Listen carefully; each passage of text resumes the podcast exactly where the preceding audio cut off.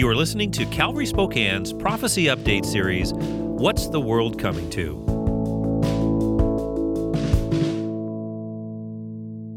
Good morning and welcome.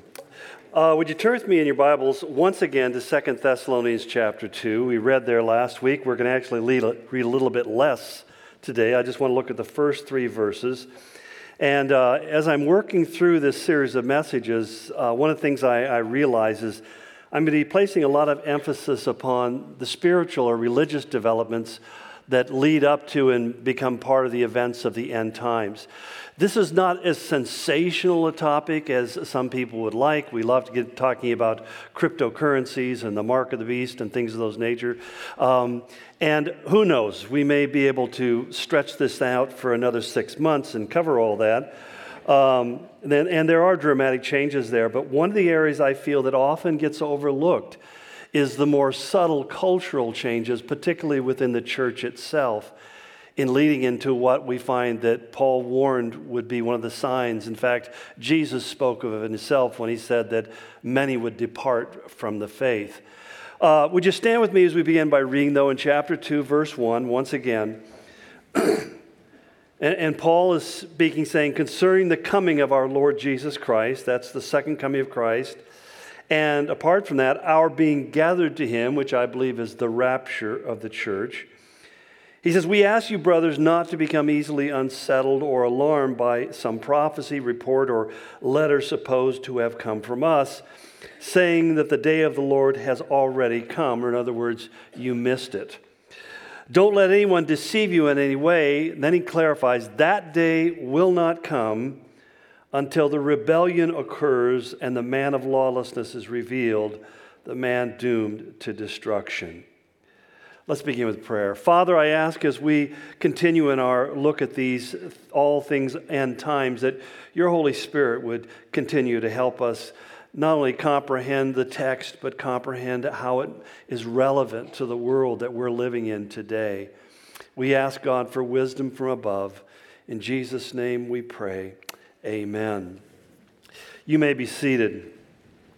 Last week, as you recall, I began this series of studies by talking about Satan's ancient agenda that of establishing what is commonly referred to even today in many political circles as the New World Order, which is in some way kind of a code language for a one world government, one world economy, and one world religious system.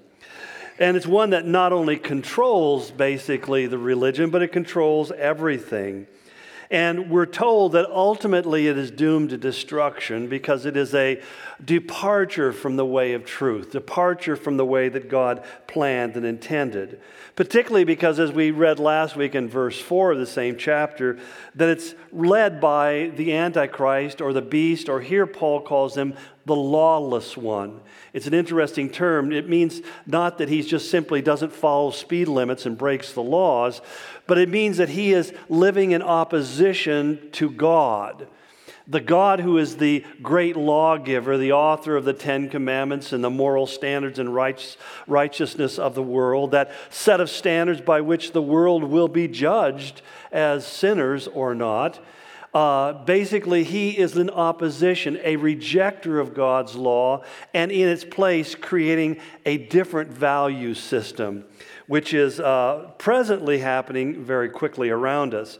But it says his objective will to be oppose and to exalt himself over everything that is called God or is worshiped, proclaiming himself ultimately to be God.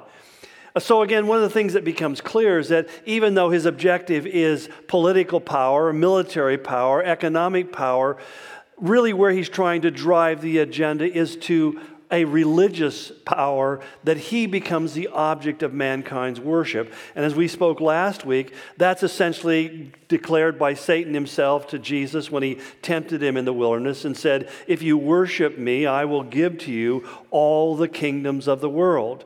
And so, uh, again, I say that sometimes we tend to overlook the religious dynamics that are taking place in the world around us and fail to realize that that really is the ultimate objective. This is really where the enemy is going. He wants to be worshiped in the place of God. In fact, that is the beginning of all sin. The first sin was committed not on earth, it was committed in heaven, according to Isaiah 14, where Lucifer lifted himself up and said, I will become like God. I will sit in his throne. I will become the Almighty. And he's been attempting to do that ever since. And even though you and I have had the advantage of reading the, to the end of the story, we know he loses in the end. Nonetheless, many people will become losers because they don't realize they're following a loser. Blind will follow the blind, Jesus said, and they'll both end up in a ditch.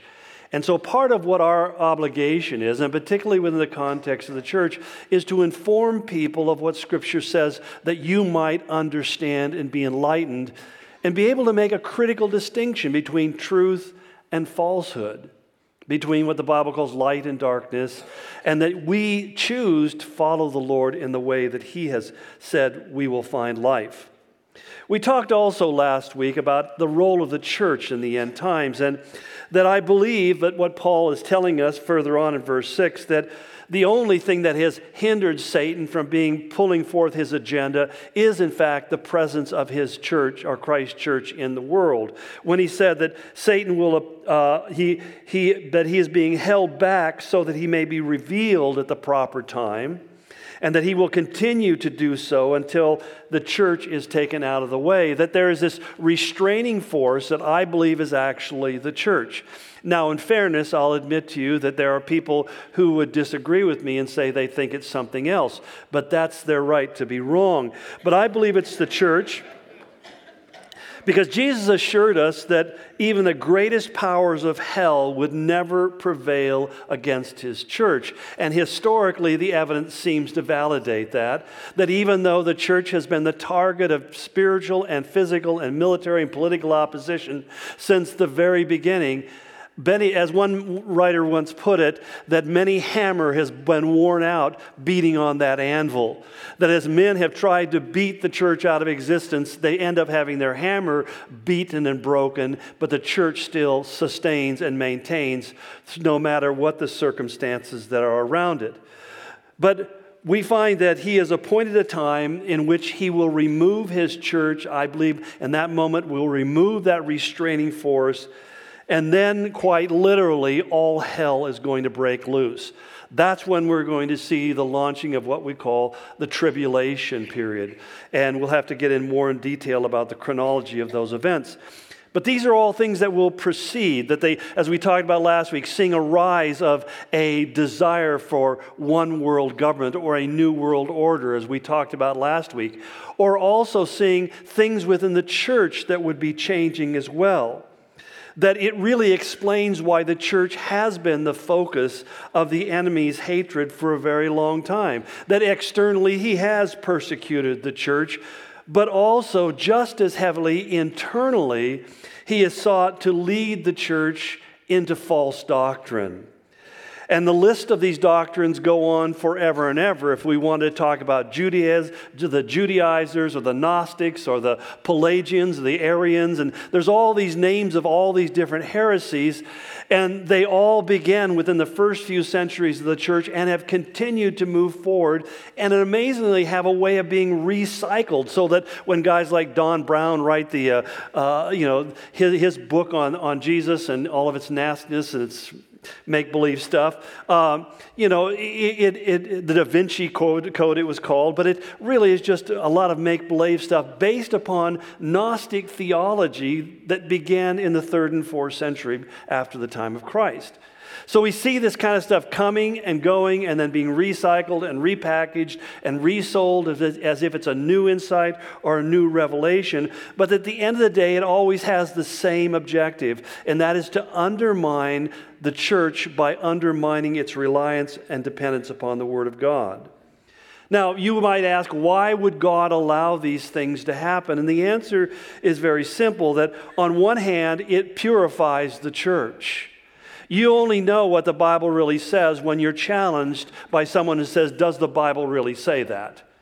Is that really true? Can the Bible really be relied upon? How do you answer that question except you take it upon yourself to discover if what you're reading is actually factual, historical, reliable, and truly the Word of God or not? But secondly, it not only perfects or purifies the church, it also tends to purge it. When John makes that little cryptic statement in, in his first letter, when he said, There were those who went out from us because they never really were of us that Jesus talked about how that in the kingdom of God there will be, be all sorts of things in that tree. Like he says, birds will come and nest in it that don't belong there. There are things he said that would happen that we would essentially look at them and say, well, they're not really one of us.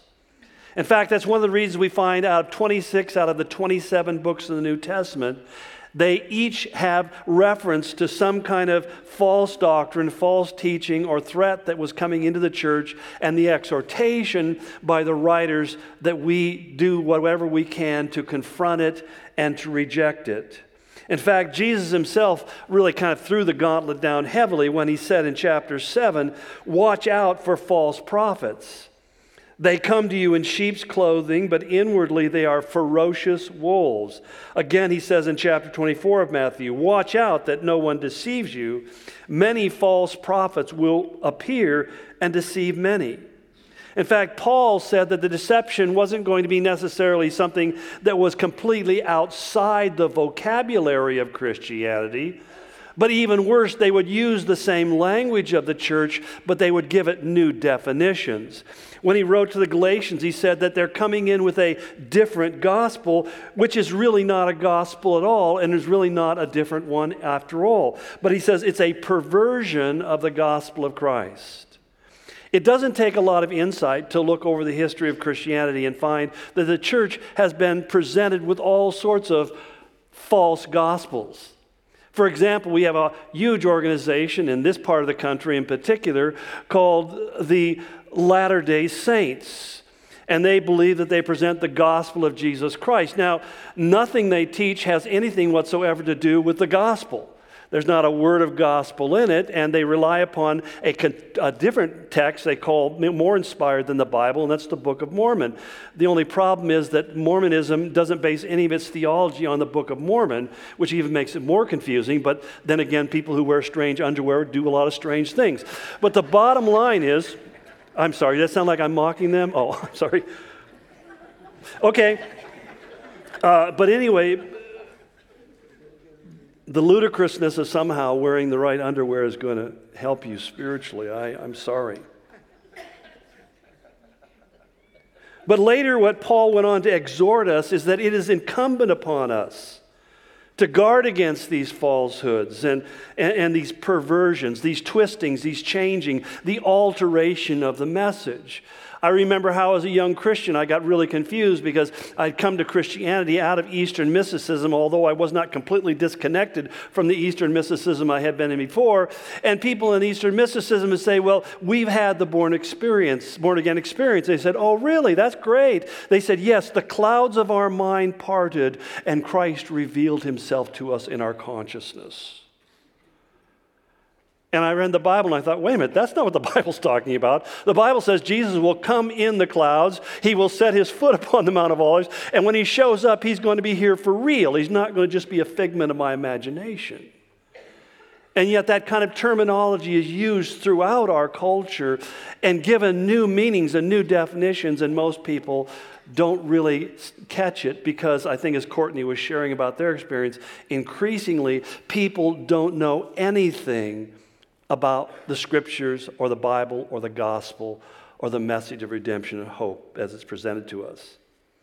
But Paul says it's incumbent upon us, as he wrote to Timothy and said, correctly handle the word of truth. Don't just handle the Bible, but do it correctly that it's written in a historical context, that it has, it's self defining, it's self explaining. It is not something that I can pick and choose and pull apart and take out of it what I want and leave out parts that I don't want. So that we hear people all the time say, well, even Jesus said, judge not lest ye be judged. And, you know, essentially what they're saying is that if you see something that you disagree with, well, you have to pretend that you don't. And it's really a total twisting and perversion, not understanding even what Jesus was actually meaning to say to us. But Paul said on, the reason he said we need to be correctly dividing the word of truth is because the time will come when they will not endure sound doctrine. They won't put up with it. They won't allow you to talk about it. But after their own lusts, they will heap to themselves teachers having itching ears. In other words, that you'll see a rise of people, and I would suggest that even within the church, whose messages are modified or tailored to tickle people's ears and to appease their sensual desires, either by insertion of things that are not true, or more commonly, by simply omitting the things that other people might find offensive. So that increasingly, what we're seeing in the church, and later on I'll give you a few examples, we're seeing that churches are choosing just not to address certain biblical topics. Things like hell, for example even though Jesus spoke on 11 different times and at some length and in some detail, basically knowing that it was a fate awaiting those who rejected his message and not wanting them at any cost to go there if at all possible, he made a point to make it a point. And yet we find that there are those today who just simply say, look, all dogs go to heaven. All trails lead to the same summit. And every religious system results in the same consequence. What, what Paul really foresaw was a time when a kind of hybrid, aberrant Christianity would arise. And he described it in writing to Timothy, saying it would have a form of godliness, but it would deny its power. It would be absent of the power. In other words, it would be something that would take the symbols of Christianity, but rob it of all of its substance so that it becomes nothing more than a paper tiger. There's nothing there beyond just the outward signs, the outward symbols. And I find it amazing today that probably one of the most popular forms of jewelry we find worn by both men and women today is the cross. It's extremely popular. And it's kind of ironic because the cross in Roman culture, when it was most used as a means of execution, was considered something that shouldn't even be referenced in polite company. You didn't talk about cross, you didn't use the word because it was the form of the most humiliating and base execution that somebody could be subjected to. You know, it would be like you and I wearing little things on our necklace, like little tiny electric chairs or little gas chambers or a little, little some now, you know, syringes to help people be put to death or put to sleep by an injection. We, and people say, oh, what's that about? Well, I'm just celebrating the death of people. And yet, it has been stripped of all of that meaning for most people, and it's just simply an item of jewelry. Now, I'm not saying that you need to to stop wearing it, we'll bring by the offering plate and you can drop it in there. no, I'm, I'm, joking, really. Yeah, I am. Yeah. Uh, but I'm just simply saying that we have to understand that if I'm going to wear a cross, do I really understand what it's saying and what I'm seeking to declare? Because that's the problem. We have a culture increasingly that just sees it as a graphic form and don't understand the graphicness of the image that it communicated. But he said there would be people who would, they'd have this form of godliness, but when it really came down to it, the power of a changed life, the power of it to really work in and through them to trans, transition who they were from light into darkness, to give them a whole new direction and courage and value and vision for their life. Well, that doesn't happen.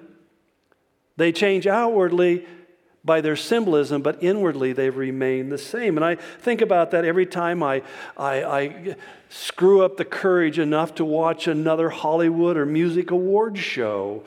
And I watch some rapper who's known for singing a song that degrades women and mocks God and elevates drugs and all this evil that God says are, are destroying the world. And they sit there and say, I want to thank God for all of this.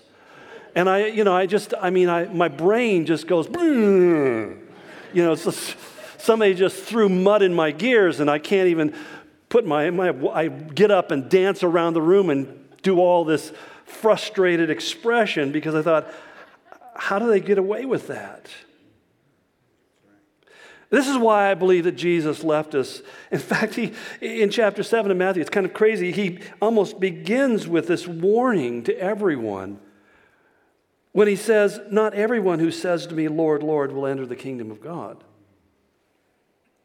but only he who does the will of my Father in heaven. He's not talking about being perfect. None of us are even close to that. But do we do what God wants with our life? In the, in the bigger picture, in the in this end of the day, when we, when we come to the summary of our life, am I living saying, God, I, I want your will to be done, I want your kingdom to come? Because he said, Those are the ones who will belong to me, not the ones who say, Oh, praise the Lord. He says, Because then I will tell them plainly, I never knew you. Away from me, you evildoers. And it's interesting, even the term evildoers there, it's anomia in the Greek literally is the same term and it's used as a title. It's a verb here. It means lawless one, and it's the same thing that's given as the title we saw in chapter 2 of Thessalonians for the Antichrist, the lawless one. And again, the lawless one doesn't mean that simply you break laws. It means you reject the authority of God as the ultimate giver of laws, the ultimate judge. It's a rejection of God. He says, You're people who say that you know me, and yet you reject my authority over your life. That you don't blink and you don't blanch and you don't blush in the things that you do. You don't come to me and say, Father, forgive me for what I have done. You just simply say, Well, God knows my needs, so therefore I'm not going to feel bad about it. Many, I'm afraid, are going to be like those who Jesus addressed in, when he talked to the church of Sardis and he said, You have a reputation of being alive, but you're dead. You have this outward reputation, but you don't really have life. Nor is everyone who claims to be a Christian or at one time has recited even the sinner prayer have a lock on the rapture. Well, I said that prayer once, so therefore, when the rapture comes, I know I'm going to go. Because if Revelation 3 8 through 10 is speaking of the rapture of the church, and I think in the context it is, he talks to the Philadelphian believers who are one of two churches that were suffering intense persecution. He speaks to seven churches in Revelation. Five of them are doing just fine, and he says, You're in trouble. But the two of them who are going through intense sufferings and hardships, he said, You're going to be blessed. In fact, he said to the church of Philadelphia, Because you have kept my word have not denied my name imply their times of persecution and have endured patiently. In other words, you've stayed the course. I will also keep you from the hour of trial that is going to come upon the whole world to those who live on the earth. There's only one trial that fits into that description. It's what comes in the very next chapter called the tribulation. He says, I will keep you. I believe this is one of the passages that guarantees the rapture of the church. But I think more important, it's, it's that we understand that not everyone who says they are the church are actually of the church, even though they may be in, in the church. Because as Paul told us in what we read today, that before that takes place, there's going to come a great departure, a great falling away. The word is apostasy. He translates in the NIV rebellion. I don't particularly appreciate that uh, translation because that word apostasia as a rebellion ties into the secular use of that word at the time, but the religious and biblical use of the word always means a departure from the faith a walking away from Christ. Paul tells us that before the rapture, this is going to happen because these are people who say they're Christians, but you have not kept my word. In other words, your word is not central, the central authority in my life. And again, don't miss, miss my message. I'm not talking about being perfect. But I mean, in keeping his word, part of keeping his word is being willing to confess sin. It's being willing to say, Lord, I lied and I shouldn't have. I stole, I shouldn't have. I, I, I, I committed this transgression, that transgression, and God forgive me. That's part of keeping His word as much as it is doing the right things that we're supposed to do. Have you kept my word? And it really comes down, in my mind, what is the central authority of your life? And for many of us, the choice comes down to it's either the culture or it's Christ. At the end of the day, it's either the culture or the Christ. That you have not denied my name. That when it became difficult, you didn't pretend like you didn't know me or basically act like you weren't really a Christian, but you stood your ground and took what was going to come because you had named my name. And you had, they are the people who don't endure. They don't endure. They fall away when it becomes difficult. It's an interesting study in itself to look at the history of the church and realize that as every great persecution came upon the church, and there were 10 of them the, under the first 200 years of Roman history, that large numbers of people who were professing faith in Christ left the faith because they didn't want to lose their life or their possessions. And the great challenge after Christianity became legal and Constantine was that the first quote unquote Christian uh, emperor, and that's a debatable issue. But the simple fact was, they said, What do we do with all these people who have left the faith and now are coming back because the Christianity is being endorsed by the emperor and it becomes popular and actually it gives you an advantage if you are a Christian. And now they're flooding back into the church because they see that same advantage. It was a long debate. They finally decided not to try to deal with it, but just simply hope that people would get saved. But the simple fact is, it's an issue that you and I need to carry personally and address personally. Although there have been many from every age that we could describe as people not keeping his word, I believe that the time we're in right now is a bit different, and maybe that's my limited perspective. But I see things that I, I can't explain any other way. You see, we live in a unique time for a lot of reasons, but never before in the history of humanity has the Bible, has God's Word been more available, been more researched, more studied, and more substantiated in terms of its reliability. I tell people, you may not like what the Bible says, but one thing is not a valid honest argument is that what it says today is different than what they wrote thousands of years ago. We have the textual evidence, we have the research. It's beyond question that what we're reading today is essentially, almost in every regard, even to very basic words, the very things that were written in the very beginning by the, in the original autographs of the text. To argue otherwise is just simply to prove that you don't know what you're talking about.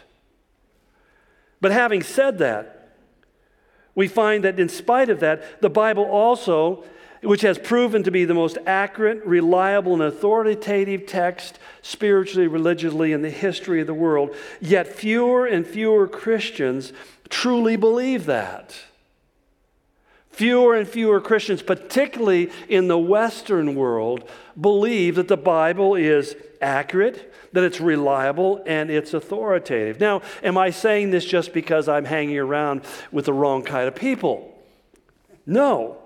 In fact, Barna Research Group, which does a lot of religious research and surveys on topics of this nature, set out to find out if that was actually true, and they were shocked by the results they came from, they came up with. They found that when they dealt with the six, uh, six fundamental teachings of the Bible, not there are actually some 14 different ones we could talk about, but six fundamental teachings that are really kind of lower shelf items that anybody who is truly a Christian can easily know which is the right box to check. What are those six fundamental truths or teachings? Well, number one, that there is such a thing as absolute moral authority. In other words, there are some things that are absolutely true. They're true with a capital T. They're always true. They're not just situationally or environmentally or culturally or relatively true. They're true all the time without regard. They are truth in all capital letters. Do you believe that there's absolute moral truth?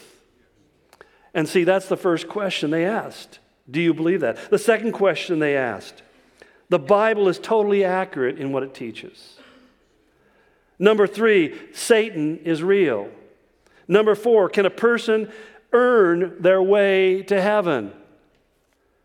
Number five, did Jesus live a sinless life?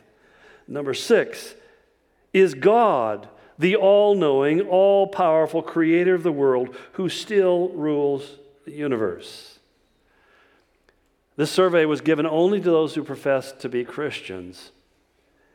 And out of the group, they found that only 9% believed all six of those. Now, you have to understand, in some ways, those six statements are interlocked. You can't kind of, if you're picking and choosing it, realizes you have not given very much thought about these things because they're all interrelated. They all, one hinges upon the other. But they only found 9% of those who profess to be believers actually hold to that. And when they looked at the group, subgroups like from 18 to 23 years of age, the very group that Courtney says they're reaching for the most part through their ministry, you know what the percentage was of those who agreed with all six of those? One half of 1%. One half of 1%. In a follow up study they did, they asked those Christians, so if you don't believe these things, then what do you believe? And it's interesting how they answered. In fact, they gave kind of this statement in the beginning about their results. They says, "We have observed an increasing pluralism, relativism, and moral decline in the church." It is striking how pervasive some of these beliefs are among people who are actively engaged in the Christian faith. Now, pluralism, what does that mean? It means you got your truth, and I got my truth. You know, we don't have to believe the same thing because what's true for you is true for you and what's true for me. So we'll just respect the fact that we all believe the same thing or we believe different things, but it's all the same and it doesn't really matter. Now, you have to understand that that's a logical inconsistency. I love the debate that Ravi Zacharias had with a uh, American college professor on a university campus and where the professor made this argument, he says, You have to understand, Mr. Zacharias, that in the West, we see things as being either or, but in the Far East, in Hinduism, they see it as uh, either and both. Or both and. He said, not either or, but both and. And Zacharias, who is interesting, was raised a Brahmin who was a Hindu until he came to Christ, who lived and grew up in India, should understand how the Eastern world thinks better than this college professor, but somehow that slipped his attention. He said, Sir, even in India, they believe in either or. Because when it comes to cross the street, it's either you or the bus, but it can't be both. And that's the simple reality. You and I know we live in an either or world. We know that if it's snowing or it's raining, we have to do things to adjust our life to accommodate that reality. And if we want to be one of those, you know, thimble brains who says, well, nature is our friend, I just tell them, go for a run on a cold winter day and see how friendly nature is. It'll kill you and not care. You're just more useful compost. Okay? I mean, there's a certain level of nonsensicalness that is peddled out there as intellect or understanding. And the problem is, it doesn't work in the real world. So to say simply, well, you've got your truth and I've got truth, you see, that's, that's the, one of the first things you learn in basic logic.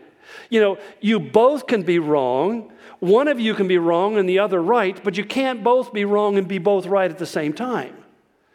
If you hold contradictory views, they're contradictory. They ha- there has to be a recognition that we do not believe and agree in the same thing. But you see, many people, rather than having a nasty or uncomfortable moment, would just simply say, Well, you know, you've got your faith and I've got my faith. And, you know, I'm one of those irritating people, it says, yeah, but what is your faith based in, and will it stand up the test of time? Will it hold you up when it comes to eternity? They don't like me. or there is this idea of relativism, that relativism, that there are no absolutes.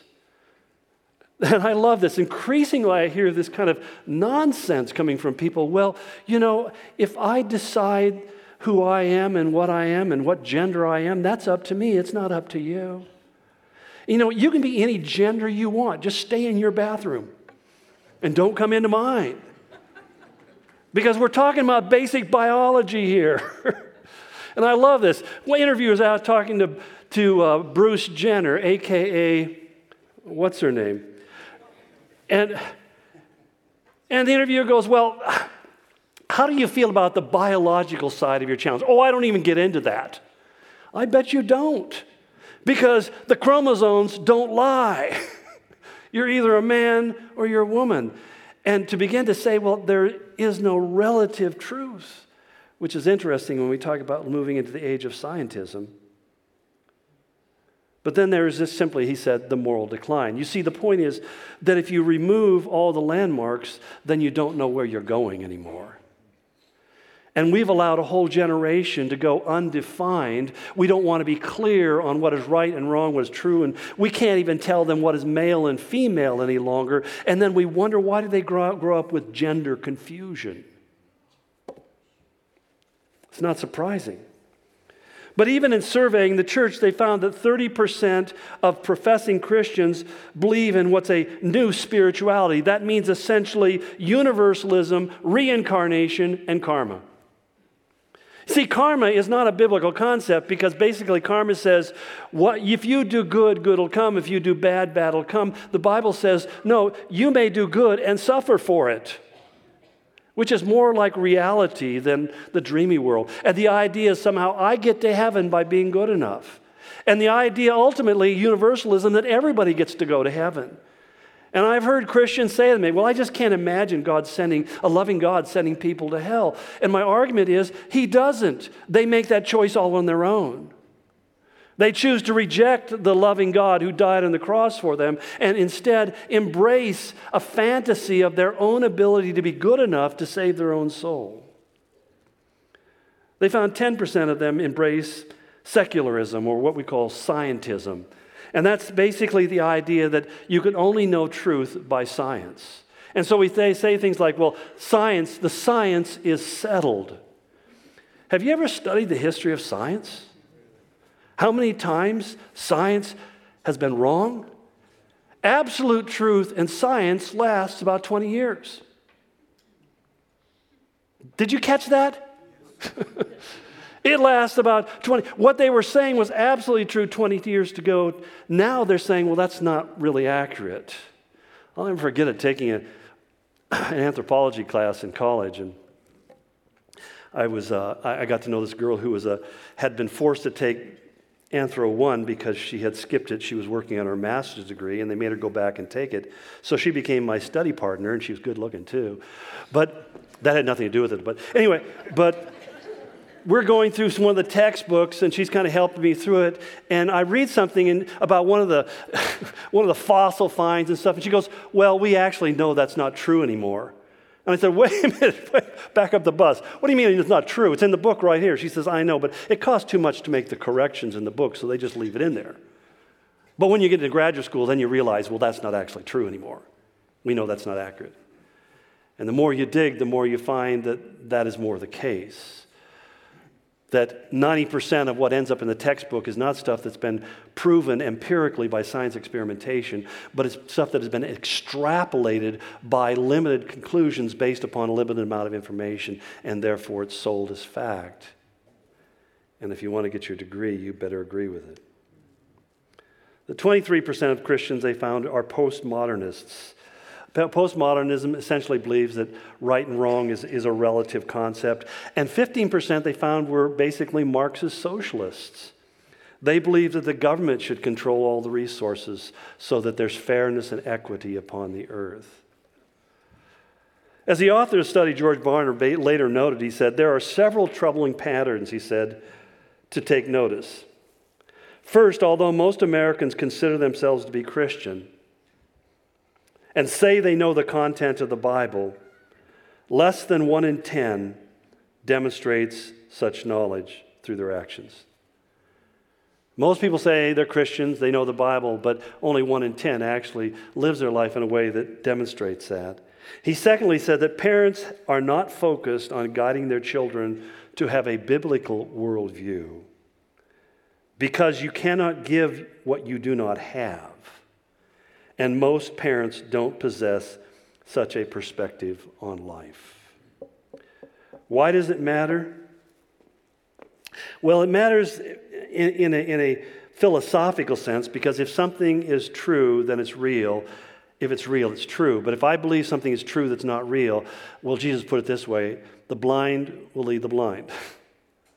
he says, if the darkness that's in you, if the light that's in you is darkness, how great is that darkness? The psalmist, David, put it very simply. Says, if the foundations are destroyed, what can the righteous do? What we find is that in our culture in particular, the very foundations upon which it is born is being torn apart. And they started with, of course, the Bible and, and, and getting that out of the schools and, and removing prayer and all that kind of stuff. And most of us went, well, that's too bad, but we'll just keep on going on. But now you find that they're even attacking the founding fathers of our nation and wanting to tear down their statues uh, based upon some uh, moralistic uh, privilege of theirs. But the simple fact is that you remove the whole basis. Eventually, what they'll just say is the Constitution itself was written by slave owners, therefore we shouldn't follow it, even though that's actually not true. That 52 of our founding fathers were actually pastors and not slave owners. Most people don't realize that. You see, this lack of biblical knowledge and the resultant influence of non Christian thinking has led to major shifts in the church. And, and in some ways, it happens subtly because we want to be able to connect with the culture. But I would say, agree with Os uh, Guinness, who once said the fastest way to becoming irrelevant is striving to be relevant. Because the gospel is always relevant because it's foundational and it never changes. Its truth addresses the needs in your and my life today, just as it did my parents and my grandparents and their parents before them hundreds of years ago.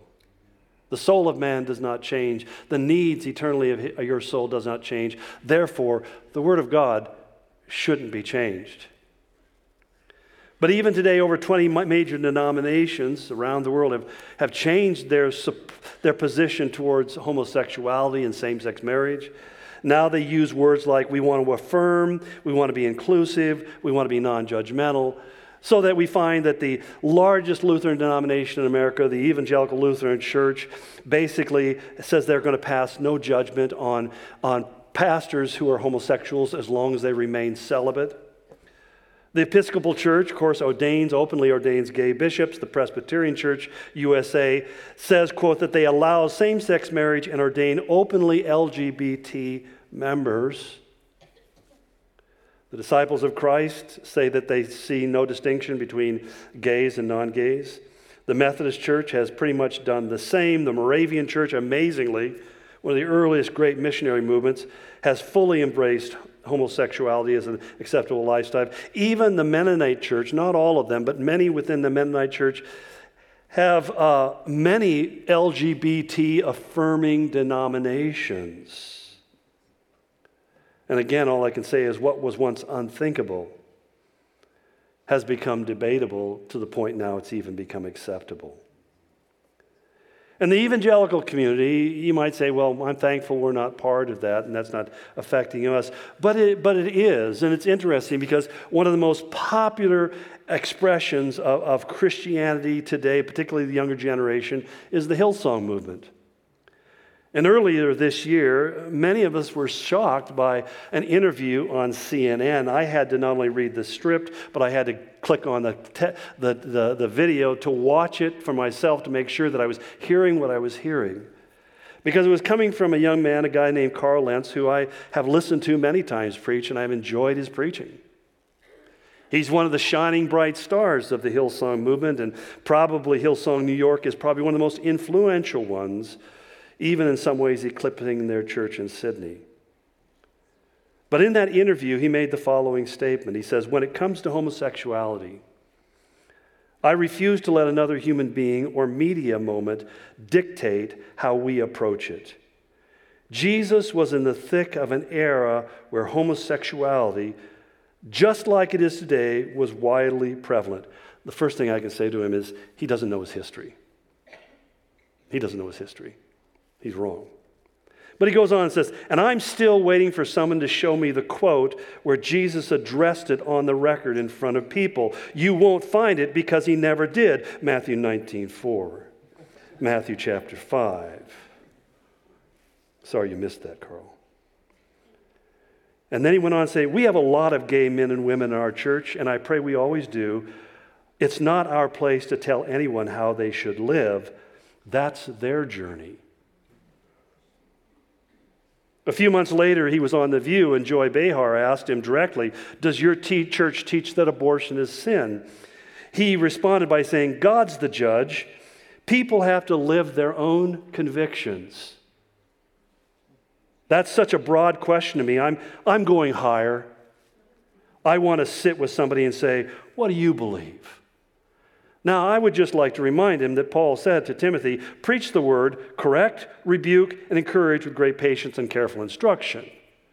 The reason we have the Bible is to do that, is to correct us, to instruct us. And when somebody says, Well, I just want to know what you believe, and, you know, I don't want to be, I want you to live by your convictions. What if my convictions are wrong? and are going to take me to hell. I mean, the whole thing is the reality is when he was pressed on some of these issues, at least the second one about abortion, after a week of badgering on his Facebook and Twitter accounts, he finally said, Well, yes, I guess abortion is sin. And you say, Well, why was that so hard to get out of you?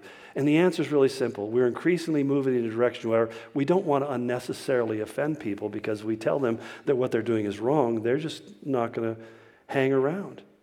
And see, this whole thing about homosexuality came up in his church because one of their team members announced that he and his boyfriend were getting married, and everybody celebrated and didn't see a problem.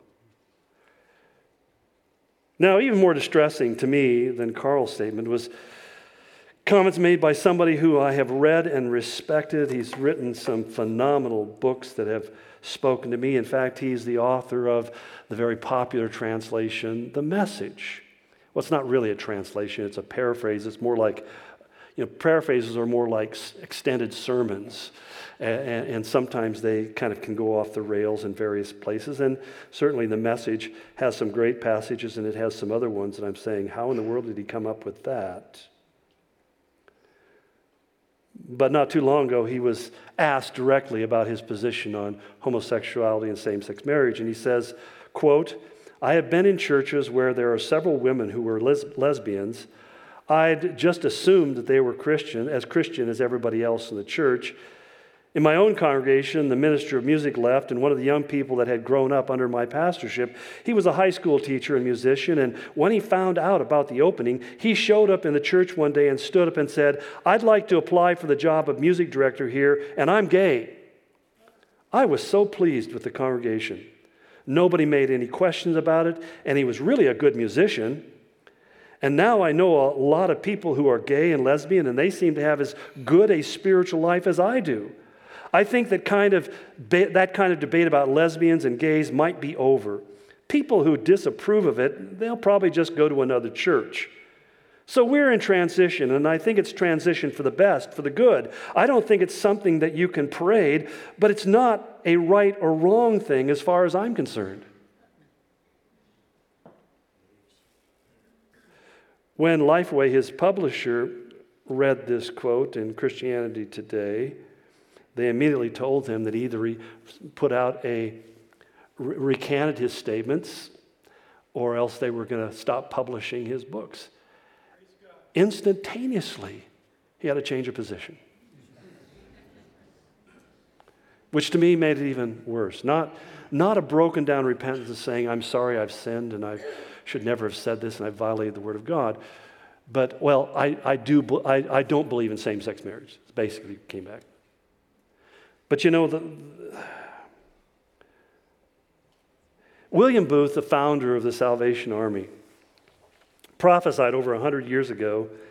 He said that by the end of the 20th century and the beginning of the 21st century, he said the church would be preaching something different. He said we'd be preaching a Christianity without Christ, forgiveness without repentance, salvation without regeneration, and heaven without hell. And as I look at the church today, I increasingly see us moving in that direction. We preach Christ, but it's not the Christ of the Bible. He's a contemporized version of our own ideas of what the Christ was. The reason the Jews missed Christ the first time when he came is because they were looking for a different Christ. And so they didn't recognize him, nor would they accept him. And when Christ comes the second time, they will not accept him. The Antichrist will be the Christ that many people will accept within the church. He's kind of a, a weak, uh, milk toasty, kind of kind, loving guy who just kind of loves people because he just can't help himself. And we couldn't, we couldn't picture the Jesus of contemporary Christianity picking up a cord of whips and driving the money changers out of the temple. We couldn't picture him telling people that if you don't repent, you're going to hell. That you couldn't picture him standing in front of the Pharisees and saying, What are you vipers, you hypocrites, you whitewashed sepulchres? What do you want? What do you know? We, he, Jesus wouldn't do that because he's nice. We teach today in the church forgiveness without repentance. We just simply say, you know, Jesus is going to forgive you for your sins. He understands what you're going through. He knows it's a tough time.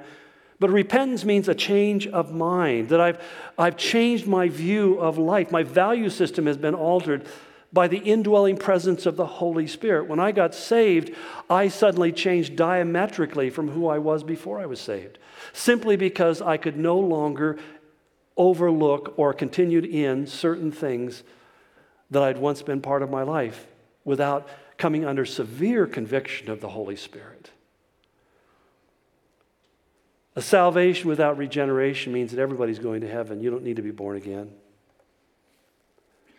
And heaven without hell, why do you need to be born again? Why do you need to repent? You're going to go to heaven anyway. God's going to make you. And you have to ask the question why would God force somebody to go to a heaven that they would have to conform to His will when they don't like His will here on earth right now? You see, before the false religious system that's spoken by John in the book of Revelation, he calls it Mystery Babylon, arises. The church, I believe, will already be gone. And I believe that what we see as the church today will no longer exist. As is often expressed by increasing number of Christians and non Christians, that I don't believe in church, I believe in spirituality. And as a result, by removing any kind of the offensive terms and symbols and, and ideas, we basically just develop into this thing that's nothing in particular. Before that happens, I believe that, as Jesus said in Matthew 25, he says that of Christ, that he will separate the people one from another as the shepherd, shepherd separates the sheep from the goats. And the question people are going to have to decide is Am I a sheep or am I a goat? Am I a part of the flock of God or am I this other thing? Because what I'm trying to say to you is, I believe that as we move forward, that there's been increasing pressure upon you and me to take biblical stands. So that we're forced to become the unpopular ones, the haters, the unloving ones because we simply will say, being a lesbian, being a gay, being bisexual, being a transsexual, being uh, questioning, whatever that is, or a pansexual like Miley Cyrus, whatever that means. I mean, that's sin. And it will take you to hell. I'm sorry. I don't, don't think I'm better than you because that, I'm just saying that when I saw sin in my life, I asked God to forgive me because I knew it would take me to hell, and it will take you to hell as well. Wow, that's so hateful. I need to find a safe place to get away from people like you so that my snowflake doesn't melt. Please, friends. And I tell you quite honestly, I know there's some of you right now are sitting there really wrestling with how unloving I'm being. And I would just simply say to you, you've just made my point. You've just made my point. You've let the culture define your morality, not Scripture. We're not standing around judging people and saying we're better than them.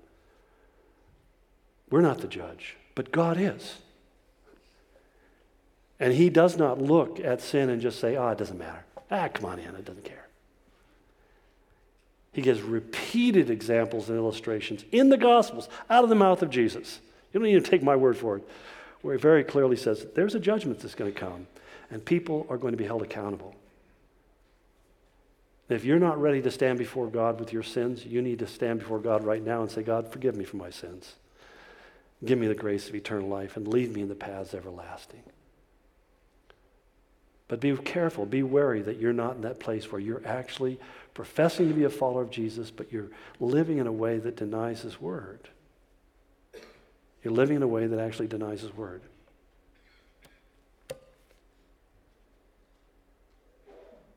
Father, I pray that you would help us to hear these things with, with ears that can hear them. I, I know in the end, Lord, that your Holy Spirit will, will yearn over us and you'll strive with us and you'll challenge us.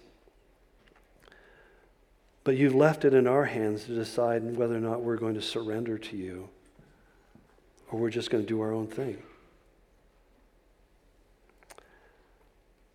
Lord, I believe that your word makes it super abundantly clear that if we make that choice, we forsake our own mercy. We've forsaken the mercy that you're offering us, and we're choosing to reject you. But I may not like the idea that you're going to one day send people to hell, but that wasn't my idea, that was yours. It's not about me, it's about you. Lord, I pray that you would stir our hearts and that these things would matter to us. That as we look at our friends and our family members, Lord, that not that we would come in with a flaming Bible and start yelling vindictives in the name of Christ over people, but at the same time, Lord, we would start praying for them that they would come to the knowledge of the truth, that they would know Jesus. That we would no longer assume that somebody who does not know you is going to get to heaven but we would recognize that there's only one way and one name under heaven by which we can be saved. That it's you who said that we have to confess our sins. We have to humble ourselves before you and ask for your grace and your mercy. God, I just pray that that simple truth would not get obscured in our minds as we live in a complex and confusing world. You said if we know the truth, that it would set us free. I pray you'd help us, Lord. I ask this in Jesus' name. Amen.